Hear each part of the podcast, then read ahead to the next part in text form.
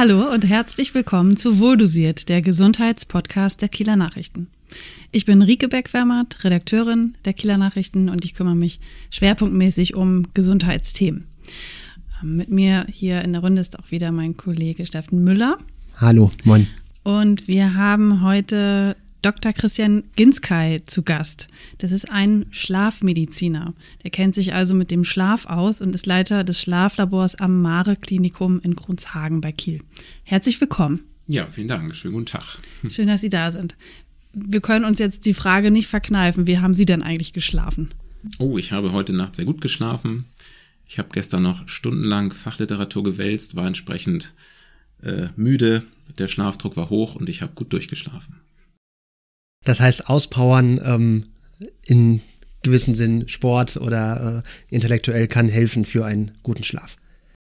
Grundsätzlich schon. Also es ist schon so, dass über den Tag durch auch körperliche Aktivität und Tageslicht der Schlafdruck dann zum Abend zunimmt und die Wahrscheinlichkeit steigt, dass man dann auch eine gute Nacht verbringt. Das kann aber auch ins Gegenteil umschlagen. Also wenn ich jetzt bis 23 Uhr mich total auspower und dann sofort mich ins Bett lege, dann geht das meistens nicht so gut mit dem Schlafen. Hängt auch sehr vom Training, Trainingszustand ab.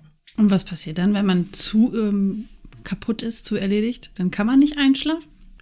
Genau, dann ist sozusagen der Körper noch zu sehr auf Aktivität getrimmt. Ähm, die Hormone Adrenalin halten einen wach und leistungsfähig. Das sympathische Nervensystem ist aktiv und das führt alles nicht dazu, dass man in den Schlaf kommt. Genau. Hm. Wenn man denn nicht äh, in den Schlaf kommt, das hat ja nicht immer nur was mit Auspowern zu tun, es gibt ja auch genug andere Gründe für Schlafstörungen. Ähm, warum leiden Menschen unter Schlafstörungen? Kann man das pauschal sagen? Dazu müsste man eigentlich sich erstmal angucken, was meint eigentlich der Begriff Schlafstörung. Also langläufig ist eigentlich damit gemeint, oder viele stellen sich darunter vor, eine Ein- und Durchschlafstörung. Ich komme schlecht in den Schlaf rein oder ich wache häufig auf und bin dann morgens nicht erholt. Und wenn man aber mal guckt, wie sieht es die Fachgesellschaft, dann zählt eigentlich noch mehr dazu. Ähm, es sind also sehr häufig auch die schlafbezogenen Atmungsstörungen. Heftiges Schnarchen kann eine Rolle spielen, aber auch nächtliche Bewegungsstörungen beispielsweise. Unruhige Beine und Arme, meinen Sie das? Genau, mhm. mh, richtig, genau. Und es gibt so zentral, also durch, durch Nervenschädigung oder zentral bedingte Hypersomnien, also so eine exzessive Tagesschläfrigkeit oder Störungen im Schlafwachübergang. Aber im Allgemeinen, wenn wir über Schlafstörungen sprechen, meinen wir zunächst mal die eigentlichen Ein- und Durchschlafstörungen. Jetzt bin ich auf die Frage gar nicht eingegangen. ja, aber das können wir ja nachholen. Ja, genau. was hatten Sie nochmal gefragt? ähm, ja, also was, was ist, also Sie haben sehr viel gesagt eigentlich schon, ne? was, was es für generelle Gründe ähm, so, ja, gibt, genau. woher, es, woher es kommen kann. Ja, ja. Ähm, ja aber vielleicht dann auch, ähm, lässt, lassen sich Schlafstörungen bekämpfen im, im mhm. gewissen Sinne. Also kann, was kann ich selber gegen Schlafstörungen mhm. tatsächlich tun? Also die, häufig, man muss einmal so unterscheiden, jetzt wenn wir mal mehr über die Ein- und Durchschlafstörung sprechen. Also das, ich denke, das hat jeder in seinem Leben immer mal gehabt. Das kennt jeder, eine akute Ein- und Durchschlafstörung vor einer Prüfungssituation oder wenn ein sehr aufwühlendes Ereignis war, ein Todesfall in der Familie oder beruflicher Stress oder wie auch immer. Das ist auch völlig in Ordnung. Und problematisch wird das, wenn das über Wochen anhält. Ab sechs Monaten spricht man von einer chronischen Schlafstörung. Und wenn sozusagen das eigentliche Ereignis, was mal dazu geführt hat, schon gar keine Rolle mehr spielt, sondern der Schlaf sozusagen so stark und so lange schon gestört ist, dass es schon eine gewisse, ja, Angst letztendlich davor gibt, ins Bett zu gehen, weil man wiederum Sorge davor hat, nicht zu schlafen. Und dann, das sind wirklich die Fälle, wo wir sozusagen von wirklichen Problemen sprechen können. Was passiert denn eigentlich, wenn der Mensch nicht genug Schlaf bekommt? Also warum sind Schlafstörungen möglicherweise auch gefährlich und ungesund? Ähm, letztendlich egal von welcher Schlafstörung wir sprechen, ich hatte das vorhin kurz ausgeführt, alle diese Störungen haben meistens eine, ein Symptom zur Folge und das ist sozusagen der nicht erholsame Schlaf mit einer Tagessymptomatik, sprich Müdigkeit oder Schläfrigkeit. Und das hat ja sozusagen, wenn man das jetzt direkt mal sich anguckt, zur Folge, dass man einfach nicht leistungsfähig ist, man jetzt antriebslos. Kann sich vielleicht nicht so konzentrieren. Genau, Konzentrationsstörungen, mm, mm. letztendlich auch natürlich Unfallgefahr. Ja. Ähm, und da gibt es eben je nach Schlafstörung ist eben mehr die Schläfrigkeit im Vordergrund und manchmal mehr so die Müdigkeit, ne? Erschöpfung. Ähm, gibt es eigentlich, das ist natürlich eine grundsätzliche Frage, gibt es eigentlich das bestimmte Schlafmaß für Menschen? Also sollten es wirklich acht Stunden sein oder ist das überholt? Ist das eine Legende? Nee, so, also im Prinzip gibt es schon Anhaltswerte, hängt sehr davon ab, wie alt jemand ist. Also wenn man gerade frisch geboren ist, dann schläft man in der Regel den ganzen Tag und die ganze Nacht. Aber ich sage jetzt mal so, ein durchschnittlicher Erwachsener sagt so grob sechs bis acht Stunden. In der westlichen Bevölkerung kommen sieben Stunden ziemlich gut hin. Es gibt Menschen, die kommen, die sogenannten Kurzschläfer, die kommen auch mal mit vier, fünf Stunden hin. Das gibt es auch und die sind auch leistungsfähig. Häufig sind das so die Leute, die sich dann nachher so Management wiederfinden oder so, ne?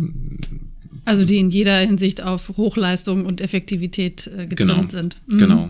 Aber so eine normale Erwachsene kommt mit sieben Stunden eigentlich ganz gut hin. Das ist auch mal, wenn man nachher so Richtung Therapien geht, so, ein, so eine Zeit, die man durchaus mal versucht anzupeilen. Mhm. Mhm. Ähm, ich kann mir vorstellen, dass Menschen, die Schlafprobleme haben, die, ob sie jetzt nun Einschlafschwierigkeiten sind oder ähm, Menschen, die nachts oft aufwachen oder dann längere Phasen haben, in denen sie wach sind, dass die dann versuchen, sich den Schlaf irgendwie tagsüber zu holen. Ist das eigentlich ratsam? Ähm, also wenn jemand unter, also das für sich als Problem erkennt, also praktisch unter Schlafstörung leidet, dann ähm, muss man sagen, kann Tagschlaf problematisch sein, weil wir davon ausgehen, dass er über den, also ein Mensch, der, der tagsüber wach ist, der akquiriert über die Stunden einen gewissen Schlafdruck und der ist abends eben am höchsten. Und dieser Schlafdruck ent, ent, ähm, geht praktisch in den ersten Stunden des Schlafes relativ schnell runter und läuft dann zum Ende der Nacht aus. Und wenn man sich jetzt tagsüber längere Zeit hinlegt, dann führt das relativ schnell zu einer Reduktion des Schlafdruckes und dann wiederum zu Problemen beim Einschlafen. Mm -mm es gibt so einen groben Anhaltswert, dass man sagt, also mal so ein kurzer Powernap, 15 bis vielleicht maximal 30 Minuten ist in Ordnung und möglichst auch nicht so spät. Also sollte ruhig dann eher zu Mittag sein und nicht nach 15 Uhr oder sowas. Also Mittagsschläfchen. Ist Mittagsschläfchen okay. ist eigentlich okay. Ne? Also das, das spricht also nichts dagegen. So, genau, so ein bisschen, ne? genau. Also dieser klassische Powernap, mal kurz 10 Minuten, Viertelstunde vielleicht einen Wecker stellen, ist eher gut. Wie gesagt, problematisch ist immer, wenn jemand darunter leidet, das unter Jahren hat, dann würde man tatsächlich versuchen, vielleicht das zu vermeiden, ja, um bewusst eben den Schlafdruck hochzuhalten. Ja. Also lernen wir, zu viel Schlaf kann auch ungesund sein in Teilen. Ja, das lässt sich gar nicht so einfach beantworten. Also in dem Zusammenhang schon. Ähm, ist immer die Frage, wie sich jemand wohlfühlt. Ne? Es gibt also auch Menschen, die schlafen zehn Stunden und fühlen sich wohl, aber wenn eben Probleme auftreten, dann muss man da schon ein bisschen drauf achten. Mhm, genau. Die äh, Patienten, die zu Ihnen in, ins Schlaflabor kommen, ähm, was sind das für Patienten? Mit welchen Schlafproblemen melden die sich? Wir haben es, ich würde, ich schätze mal so mindestens mal zu drei Viertel mit Patienten zu tun, die unter Atempausen leiden. Ja, also den sogenannten schlafbezogenen Atmungsstörungen, so ist der Fachterminus dazu. Und ähm, da ist es wiederum so, dass es am häufigsten um die sogenannten obstruktiven Atmungsstörungen geht, also obstruktive Schlafapnoe. Und dazu sind es auch sehr viele, die vom Partner oder Partnerin geschickt werden wegen zu lauten Schnarchen und der mhm. Partner ist dann sozusagen gestört. Wir sprechen dann auch vom sogenannten sozial störenden Schnarchen. das heißt, da kommen die Patienten nicht unbedingt aus eigenem Antrieb, sondern weil Partnerin wahrscheinlich häufiger gesagt hat, du musst dich da jetzt mal drum kümmern. Genau, und dann ist natürlich auch die, die Motivation, irgendetwas dagegen zu tun, jetzt wirklich nur von Seiten des Patienten gar nicht mhm. so wahnsinnig hoch, weil der mhm. eigentlich gar keinen Leidensdruck hat. Ne? Kriegt's nicht genau. mit meistens, ne? Ja, genau. Ne? Da ist vielleicht dann sekundär durch den Ellbogen blaue Flecken oder sowas, ne? Aber ähm, der schläft eigentlich per se gut. Der kriegt mhm. das gar nicht mit. Ne? Und was machen Sie dann, wenn, wenn ein Patient zu Ihnen ins Schlaflabor kommt? Also erstmal ist es so, dass wir sehr genau nachfragen, worum es geht. Beispiel jetzt am Schnarchen ist es eben so, Schnarchen kann per se einfach ein Phänomen sein, das beim Einatmen nachts auftritt und per se erstmal gar nicht für den Patienten selber medizinisch gefährlich ist, ja. Und es kann eben ein Symptom sein einer obstruktiven Schlafapnoe. Das ist dann wiederum was ganz anderes. Dann kann es eben schon sein, dass das medizinische Auswirkungen hat. Und wir fragen dann mal sehr genau ab, wie so die Tagessymptomatik ist, also ob der Schlaf weiter erholsam ist, ob der Patient unter Tagesschläfrigkeit oder Müdigkeit leidet, auch was er beruflich macht und vor allen Dingen auch, was so an Vorerkrankungen bestehen. Also gibt es Vorerkrankungen aus Herz-Kreislauf-Bereich, Bluthochdruck beispielsweise oder gab es bereits mal einen Schlaganfall. Mhm. Und ähm, in der Regel führen wir dann als allererstes eine ambulante Untersuchung durch. Das heißt, die Patienten bekommen ein Screening-Gerät mit nach Hause. Man nennt das Polygraphie. Bei, mit, dieses Gerät ist in der Lage, mal für eine Nacht in der häuslichen Umgebung dann eben Schnarchen aufzuzeichnen, dazu Atempausen, Sauerstoff, Puls, Körperposition. Ist dann so eine, so eine Maske, die übers Gesicht gezogen wird? Oder wie stelle ich, stell ich mir das vor? Nee, das ist erstmal gar nicht so schlimm. Das ist also ein kleiner, dünner Schlauch, der unter der Nase längs läuft und ah. dazu ein Gurt um die Brust und ein Clip am Finger. Wobei der Clip am Finger meistens das. Der misst ja nur die Sauerstoffsättigung, oder? Ist. Genau, Sauerstoffsättigung und mhm. Puls. Mhm. Okay. Genau. Gut, das heißt aber, die Patienten kommen erstmal zu Ihnen, die mhm. müssen ausgestattet werden und dann gehen Sie für eine Nacht mit diesem Gerät nach Hause. Genau. Dann schaue ich mir das am nächsten Tag an. Und wenn je nach Befund äh, hat eben Hinweise darauf, dass es meinetwegen sich um doch um eine Schlafapnoe handelt und nicht nur um reines Schnarchen, dann ähm, geht die Behandlung dann weiter im Schlaflabor. Im Prinzip ist es so geregelt in Deutschland, dass wenn wir durch diese Screening-Messung einen eindeutigen Befund haben, dann können wir direkt zu einer Therapie schreiten, wie auch immer die dann aussieht. Und in unklaren Fällen würden wir dann nochmal eine sogenannte eine diagnostische Polysomnographie anschließen. Das ist dann eine Untersuchung im Schlaflabor, bei der wir ähnliche Parameter ableiten, also diese Atmungsparameter, Puls, Sauerstoff, Atempausen, Schnarchen. Und dazu leiten wir aber ein sogenanntes Hypnogramm ab. Das heißt, wir können anhand von Oberflächenelektroden feststellen, in welchem Schlafstadium sich dann dieser Mensch äh, befindet, weil es auch bestimmte Schlafstörungen gibt oder Atempausen gibt, die in bestimmten Schlafstadien auftreten können. Ah, das heißt, Sie können dann Sie machen dann Ursachenforschung sozusagen. Sie können dann genauer überprüfen, wo kommt vielleicht was her, welches Symptom und genau, was können, können Sie dann auch tun, um das zu behandeln. Richtig. Und wir können auch sehr genau sehen, ob eine Störung, die wir vielleicht messen, dazu führt, dass jemand aufwacht. Ja, also beispielsweise mhm. aus einem Tiefschlafstadion dann in einen äh, leichteren Schlaf überführt wird oder vielleicht sogar aufwacht. Ob das eben ursächlich damit zusammenhängt. Und man nennt das Arousal, also das ist eine, eine Wegreaktion. Was kann man tun auch gegen die, die Apnoe? Also es sind ja Atemaussetzer im Prinzip. Was, was für Behandlungsmöglichkeiten gibt es?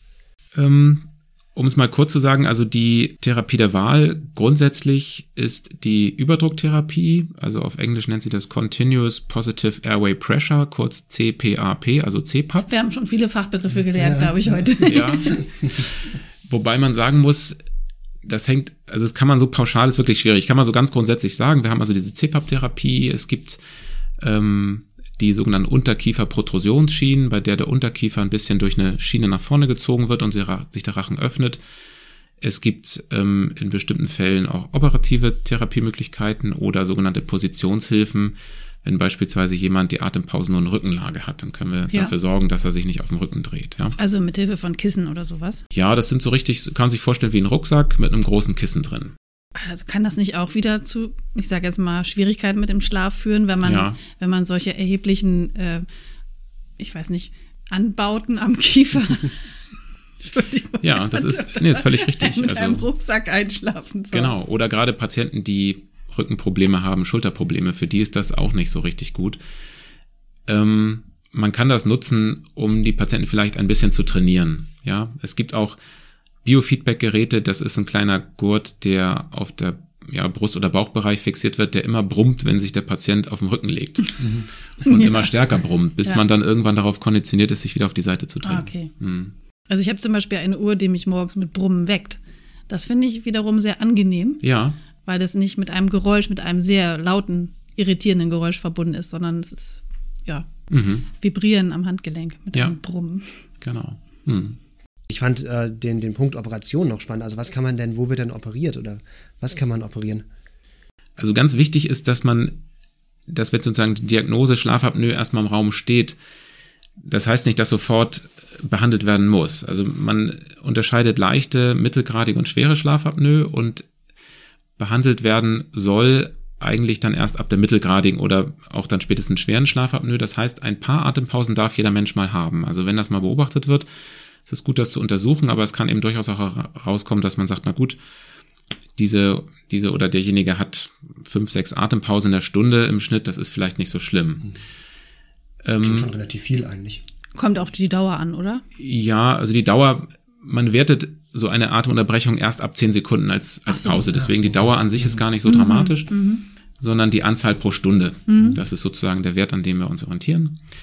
Und äh, berücksichtigt wird aber bei der Indikationsstellung zum einen auch, wie stark leidet die oder derjenige darunter, also wie hoch ist meinetwegen die Tagessymptomatik, ist derjenige sehr schläfrig, ist vielleicht ein Lkw-Fahrer, wo man das nicht so gerne hätte, eine Schläfrigkeit am Tage.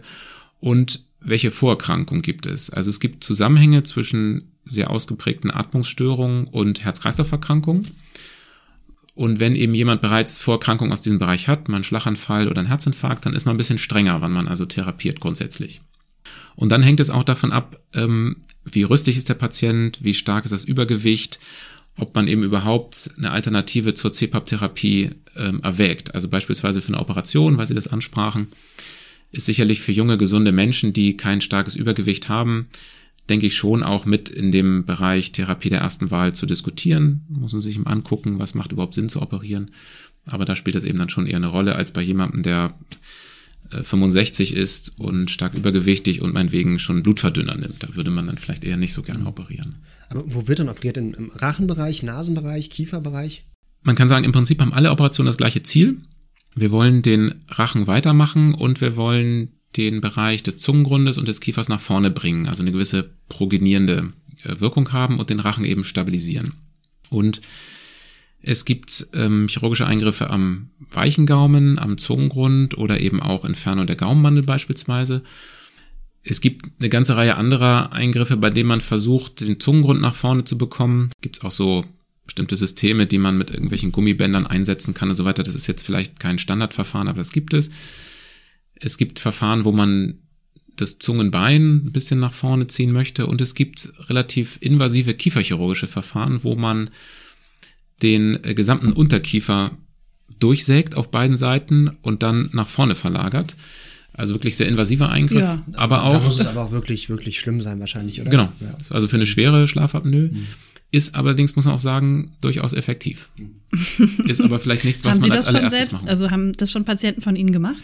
Ja, genau. Aber die, also die Morbidität, also die Komplikationsrate, nee, also praktisch das, was so an Nebenwirkungen auftreten okay. kann, ähm, ist dann nicht ganz unerheblich. Ne? Aber es gibt eben, wenn jemand einen stark zurückverlagernden Unterkiefer hat und ähm, eben auch eine schwere Schlafapnoe, dann ist das eben effektiv. Wie viele Menschen sind denn überhaupt davon betroffen, um das mal so einordnen zu können von einer Schlafapnoe? Die Zahlen, also man geht davon aus, dass so, ich sag mal so fünf Prozent vielleicht von der normalen Bevölkerung davon betroffen ist. Mhm.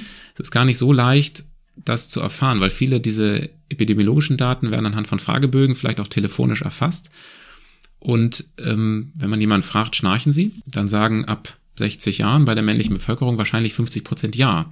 Und dann zu differenzieren, ist es jetzt nur Schnarchen oder ist es vielleicht schon eine Schlafapnoe, ist manchmal gar nicht so einfach. Mhm. Deswegen sind die Zahlen etwas vage, aber es ist auf jeden Fall eine Erkrankung, die häufig ist, kann man schon so sagen. Woher kommt denn Schnarchen an sich eigentlich? Also gibt es Menschen, Menschen, die schnarchen und andere, die nicht, nicht schnarchen? Das ist gar nicht so bis ins letzte Detail erforscht. Es gibt bestimmte Risikofaktoren in der Anatomie, des Ansatzrohres, also des Rachens, die, also praktisch alles, was den Rachen einengt, begünstigt zunächst mal Schnarchen. Also meinetwegen sehr große Gaummandel. Das finden wir schon bei kleinen Kindern, mhm. zwei, drei, vierjährige Kindern mit oh ja, riesengroßen Gaummandeln. Genau, man spricht auch manchmal von Kissing Tonsils, also wenn die sich in der Mitte berühren und die können also ganz knackig schnarchen oder einfach mal die sogenannten kindlichen Polypen können dazu führen. Bei Erwachsenen genauso, also sehr große Gaummandeln, sehr tief hängende Rachen oder auch mal eine verstopfte Nase sind mögliche Risikofaktoren und ganz klar auch Übergewicht. Übergewicht ist also auch ein Risikofaktor, weil eben der Rachen dann durch das neben dem Rachen eingelagerte Fettgewebe eingeengt wird. Mhm. Und warum schnarchen Männer mehr als Frauen? Ist das überhaupt so? Ja, also rein statistisch ist das tatsächlich so. Ähm, wie gesagt, alles zu dem Thema Schnarchen hat man noch nicht erforscht, weil das wahrscheinlich auch was mit dem Muskeltonus und der Steuerung der Muskulatur zu tun hat, aber es ist eben dann doch so, dass bei den Männern häufiger ein leichtes Übergewicht eben eine Rolle spielt okay. oder auch ein bisschen tiefstehenderer Rachen oder so etwas. Aber ähm, so ganz klar, warum Männer da eben stärker betroffen sind, ist es eigentlich noch nicht. Ah, spannend. Mhm. Und sind denn dann auch mehr Männer bei Ihnen im Schlaflabor als Frauen oder hält sich das die Waage? Nein, ich würde schon sagen, wir haben bestimmt zwei Drittel oder drei Viertel männliche Patienten. Es gibt auch immer mal wieder die völlig untypische Patientin, schlanke, junge, gesunde Frau, die darunter leidet. Also ist sozusagen nicht immer 0 und 100 Prozent, aber es sind ganz klar mehr Männer und in der Regel sind es auch übergewichtige Patienten. Das ist der Hauptrisikofaktor. Was tun Sie denn als Experte, um ähm, einen erholsamen Schlaf zu haben? Ähm, ich denke, man wird immer dann anfangen, sich mit diesem Thema zu beschäftigen, wenn man einen gewissen Leidensdruck hat. Da ich jetzt, ich sag mal, selber davon nicht so stark betroffen bin, äh, achte ich jetzt nicht allzu sehr darauf, aber ich denke, ein ganz wichtiger Punkt ist, den alle berücksichtigen sollten, sind tatsächlich regelmäßige Schlafzeiten. Ja, also dass man der chronische Schlafmangel durch zu kurze Bettzeiten ist ein ganz wesentlicher Grund für eine Tagesmüdigkeit oder Tagesschläfrigkeit. Nicht? Also viele gehen dann spät ins Bett, sind vielleicht noch mit äh, Tablets oder Handys beschäftigt oder sehen fern, schlafen dann schlecht ein und wenn sich das über die Jahre so etabliert, dann fühlt sich das vielleicht normal an, dass man nur fünf, sechs Stunden schläft, aber wie gesagt, Durchschnittswert sieben Stunden hatten wir vorhin schon, ist es dann meistens dann doch zu wenig. Was kann denn eigentlich passieren, wenn man zu wenig schläft auf lange Sicht? Also ich zähle mich da selbst zu. Ich habe kleine Kinder, ich stehe sehr früh auf. Ja, also auf acht Stunden und sieben Stunden komme ich auch oft nicht. Oft deutlich drunter. Also es ist, also der, der, der primär, die primäre Folge ist tatsächlich einfach der nicht erholsame Schlaf in der Tagesmüdigkeit. Und das wiederum wirkt sich dann, was, was wir vorhin schon hatten, auch so ein bisschen Konzentrationsstörungen, Erschöpfungszustände und Auswirkungen eben dann auch auf das äh, allgemeine Wohlbefinden und auch auf die, ich sag jetzt mal so Dinge wie Reizbarkeit, ja, dass man einfach schneller überlastet ist. Akut gefährlich jetzt, dass man sagt, das hat direkten Einfluss auf Herz oder Kreislauf, ja. nur ein Schlafmangel so direkt nicht. Ja. Okay. Mhm. Gut, aber wir hatten eben drüber gesprochen, was man denn alles proaktiv tun kann, um erholsam zu schlafen. Also Sie haben schon gesagt, äh, eine gewisse Regelmäßigkeit und natürlich auch eine gewisse Dauer kann man noch etwas tun, außer, also ist es zum Beispiel sinnvoll, abends noch Sport zu treiben oder raten Sie eher davon ab? Ähm, Handy, ab wann sollte man es weglegen oder da gibt es bestimmt Tipps. Ja, genau. Es gibt, also wir nennen das Schlafhygiene. Mhm. Das ist immer das, was man als allererstes berücksichtigen sollte, wenn man da Schwierigkeiten hat. Ähm, zum Thema Sport ist es so, man kann das ausprobieren. Das hängt auch ein bisschen vom Trainingszustand ab. Also wenn, würde schon empfehlen, regelmäßig Sport zu machen, körperliche Aktivität, aber vielleicht nicht direkt vom Schlafen gehen, sondern ein bisschen abgesetzt, dass man vielleicht zwei Stunden Puffer da noch hat. Wichtig ist, dass man ähm, auch mal das Haus verlässt, frische Luft, Tageslicht ist also wichtig, gerade also wirklich schön helles Tageslicht ähm, ist wichtig Wie dann auch wieder im für Januar ja viel haben. Genau, aber auch das, was jetzt draußen ist, ne? also das, das reicht ist dann schon, das reicht also dann auch schon ein aus. bewölkter Himmel reicht. Genau. Hm. Mhm. Ähm, das spielt eine Rolle. Dann ist häufig auch ein Thema, wann esse ich am Abend noch etwas und was. Also das nicht zu späte Essen, ähm, gerade von fettiger, schwerer Nahrung sollte vermieden werden. Es spricht nichts dagegen, eine leichte kohlenhydrathaltige Mahlzeit auch noch vor dem Schlafengehen zu sich zu nehmen. Aber ähm, eben bei schwerer Nahrung sollte man das ein bisschen früher machen. Also eine Pizza jetzt nicht mehr direkt. Genau. Pizza und dann ins Bett und dann noch den Fernseher an, zwei Stunden Actionfilm, dann äh, wird es schwierig, ja. Also dann lieber doch zum Buch greifen. Auch nur jetzt nur zehn Minuten vielleicht sind oder fünf Minuten. Genau, also da spricht im Prinzip nichts dagegen. Auch das hängt immer so ein bisschen davon ab, wie der Leidensdruck ist. Also wenn jemand eine chronische oder schwere Ein- oder Durchschlafstörung hat, dann ist das auch eine Empfehlung, im Bett wirklich nur zu schlafen. Es gibt praktisch die Meinung dazu, das Bett ist eigentlich nur zum Schlafen und in Klammer zur Fortpflanzung da. Steht tatsächlich auch so in den Büchern drin. ähm, und wenn es aber jemandem gut tut, ein bisschen was zu lesen, ist das in Ordnung. Man sollte das jetzt nicht übertreiben. Also wenn man jetzt zwei Stunden lang abends im Bett liest, dann führt das so ein bisschen dazu, dass der Körper mit der Zeit auch lernt, dass er eben auch wach im Bett liegen darf. So. Und wenn man eben Schwierigkeiten hat, dann versucht man den Körper daraufhin zu konditionieren, wenn er im Bett liegt, hat er bitteschön auch zu schlafen.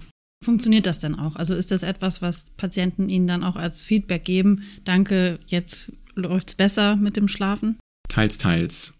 Also wenn man ehrlich ist, wenn jemand eine seit zehn Jahren bestehende Ein- und oder Durchschlafstörung hat und das erste Mal zu uns kommt, dann wird häufig darüber berichtet, dass es gar nicht mehr ganz klar war, woher diese Schlafstörung kam und dass das seit eigentlich schon seit der Jugend so ist und dass bisher nichts geholfen hat. Die waren wahrscheinlich schon bei drei, vier verschiedenen Ärzten.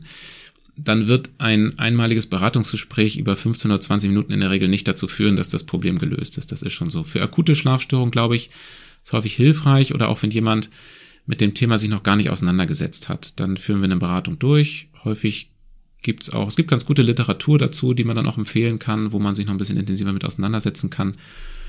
Und ähm, in der zweiten Linie ist es so, wenn jemand damit nicht zurechtkommt, kann man versuchen durch, man nennt das Schlafrestriktion, durch so ein leichtes Schlaftraining, ähm, den Schlafdruck praktisch abends zu erhöhen. Das ist aber etwas, das geht über Wochen und da braucht es eine gewisse intrinsische Motivation, das auch umzusetzen. Zumal eben, wenn ich jetzt jemandem sage, naja, Sie sind zwar sowieso schon müde, aber jetzt legen Sie sich bitte mal nur sechs Stunden oder fünf Stunden ins Bett, dann ist er am nächsten Tag auch müde.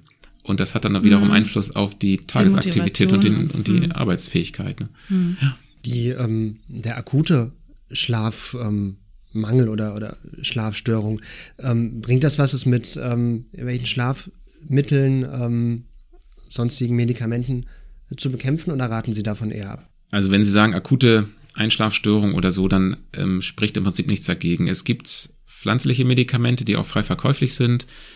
Ähm, Baldrian beispielsweise oder Johanniskraut, da spricht nichts dagegen, das auch zu probieren. Man muss aber auch dazu sagen, also nur weil es pflanzlich ist und frei verkäuflich, ist das jetzt nicht frei von Nebenwirkungen. Ne? Aber man kann das also probieren oder auch es gibt die Medikamente aus dem Bereich der Antihistaminika, also Hoganite ist vielleicht auch ein bekanntes Medikament, was man probieren kann. Also Antihistaminika sind eigentlich Medikamente gegen allergische Reaktionen. Ja, genau, ne? richtig. Mhm. Und die haben als Nebenwirkung eben eine Müdigkeit. Gerade die Älteren ja. haben das eben, ja. Cetirizin auch, und das kann man sich in dem Fall einfach aus zunutze machen. Kenne ich aus dem Sommer, wenn die Heuschnupfensaison ansteht. Dann schläfst genau. du besonders gut? Ja. Ja, ich, na, nicht gut, aber ich bin müde. so. Genau. Also das kann man machen und es gibt eben auch äh, wirklich eigentliche verschreibungspflichtige Schlafmittel, die, wenn die richtig eingesetzt sind für einen akuten Fall, auch durchaus ähm, in Ordnung sind. Alle haben aber das Problem, dass eben eine gewisse Gewöhnung im Körper stattfindet. Das heißt, wenn ich die eine Weile genommen habe und absetze, dann fehlt dem Körper auch wiederum was. Das heißt, deswegen sollte man alle versuchen, langsam wieder auszuschleichen. Was ist zum Beispiel mit Melatonin? Haben Sie, ähm, das ist ja in einigen Ländern oder auch in den USA sehr stark gefragt. Mhm, ja, also es gibt, ähm, auf dem deutschen Markt kann man das in retardierter Form verordnen. Das bedeutet, dass das Melatonin langsam über einen gewissen Zeitraum abgegeben wird. Das ist ein ähm, Schlafhormon, schlafförderndes Hormon, richtig? Genau, richtig, mhm. genau. Also wenn wir, wenn es draußen dunkel wird, dann wird eben Melatonin ausgeschüttet und äh, soll eben den Schlaf anstoßen. Mhm. Spricht eigentlich auch nichts dagegen, das dann zu nehmen. Ähm, es ist kein Medikament, was man dann einmal nimmt und dann sofort gut schläft, sondern in der Regel ist es so, dass eine gewisse Gewöhnungsphase ähm, forderlich ist, dass man das eben ein paar Nächte genommen hat und man muss aber eben auch die anderen Dinge, die ich vorhin schon zur Schlafhygiene gesagt habe, eben berücksichtigen. Also nicht so, dass man das einnimmt und dann, egal wo man ist, dann einschläft. Wir hatten also fest, das ist schon sehr ein komplexes Thema, dass also Schlafstörungen gibt nicht die eine Lösung, sondern da muss auch jeder Patient selber für sich auch mitarbeiten und seine eigene Disziplin auch halten, richtig? Also Schlafhygiene, wie Sie gesagt genau. haben. Genau. Das ist, glaube ich, ganz, ganz wichtig dabei. Mhm. Ja, also die Vorstellung, ich gehe jetzt in ein Zentrum oder zum Arzt und bekomme eine Tablette und dann ist das Problem gelöst. Funktioniert in dem Fall meistens nicht. Es wird häufig irgendwann in der Karriere der Schlafstörung am Anfang mal probiert. Also in der Regel wird immer mal über den Hausarzt ein Schlafmittel verordnet. Häufig, und das ist auch gar nicht so verkehrt, wird es auch mit einem Antidepressivum probiert, was eben auch als Nebenwirkung müde macht und dämpft und dann eben als Schlafmittel eingesetzt werden kann. Das ist meistens besser verträglich als ein reines, also ein Benzodiazepin, also ein Schlafmittel, was eben sehr hohes Abhängigkeitspotenzial hat. Das ist bei den Antidepressivern in der Regel nicht so. So eine ähm, Schlafroutine. Ähm, es ist ja, jeder hat ja seinen eigenen Rhythmus. Ähm, gibt auch manchmal Streit dann im Haushalt, ähm, ganz dunkel im Schlafzimmer oder ein bisschen, bisschen Licht. ähm, wie stehen Sie dazu? Also sollte es wirklich komplett dunkel sein oder könnte ein bisschen Licht auch mal nur von der Straßenlaterne ähm, reinfallen. Wichtig ist, dass man sich persönlich in der Schlafsituation wohlfühlt. Also es gab früher mal die Anweisung, also es soll dunkel, kühl und leise sein. So.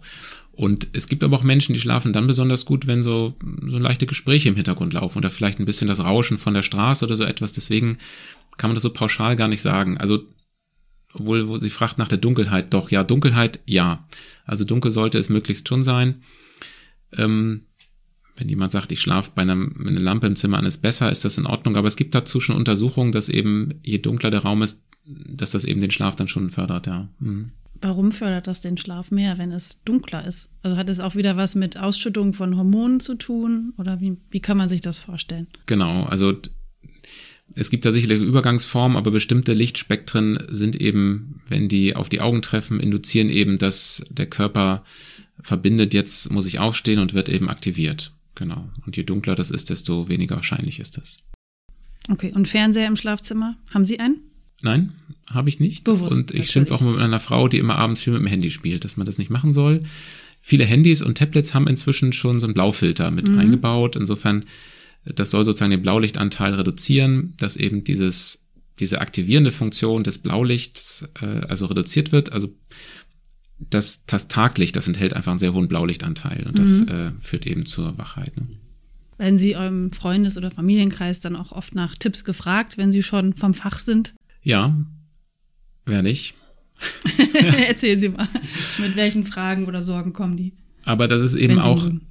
die Konsequenz, der, die Tipps dann eben auch umzusetzen, ist mhm. eben dann doch so mit dem Prophet im eigenen Lande, nicht? Also wenn man es dann selber sagt, dann ist eben doch die Umsetzung manchmal ein bisschen, ähm, wird dann vielleicht nicht so ernst genommen, ne? Aber gerade so diese Sachen zur Schlafhygiene, das klingt dann immer alles so banal und dann hat man sich dann vielleicht doch irgendwie mehr erhofft.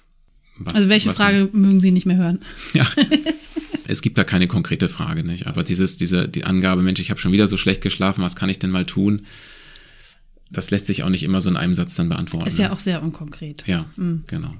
Und mhm. schlecht schlafen, da verbindet vielleicht auch jeder ein bisschen was anderes mit, oder? Genau. Ja, also ist es, ist es denn ein gleichbedeutend mit einem schlechten Schlaf, wenn man nachts ein, zweimal aufwacht oder muss man sich da keine Sorgen machen, das ist, das ist normal, das kommt vor. Es ist sogar eigentlich fast physiologisch, dass man immer mal zwischendurch nachts aufwacht. Nicht? Also es ist also nicht so, dass jedes Erwachen gleich ähm, etwas Krankhaftes darstellt. Ne? Und häufig ist es so, so, dass im höheren Lebensalter bei älteren Menschen es fast normal ist, dass das nicht eine Schlafphase ist, die eben durchgehend ist, von äh, Licht aus bis Licht an, sondern dass häufige Wachphasen dazukommen, auch mit auf Toilette gehen und so weiter. Mhm. Mhm. Und ist da etwas dran an dem Tipp, wenn man denn wach wird, dass man sich nicht immer sagt, dass man nicht auf die Uhr gucken soll, wie viel Schlaf habe ich noch, wann muss ich aufstehen?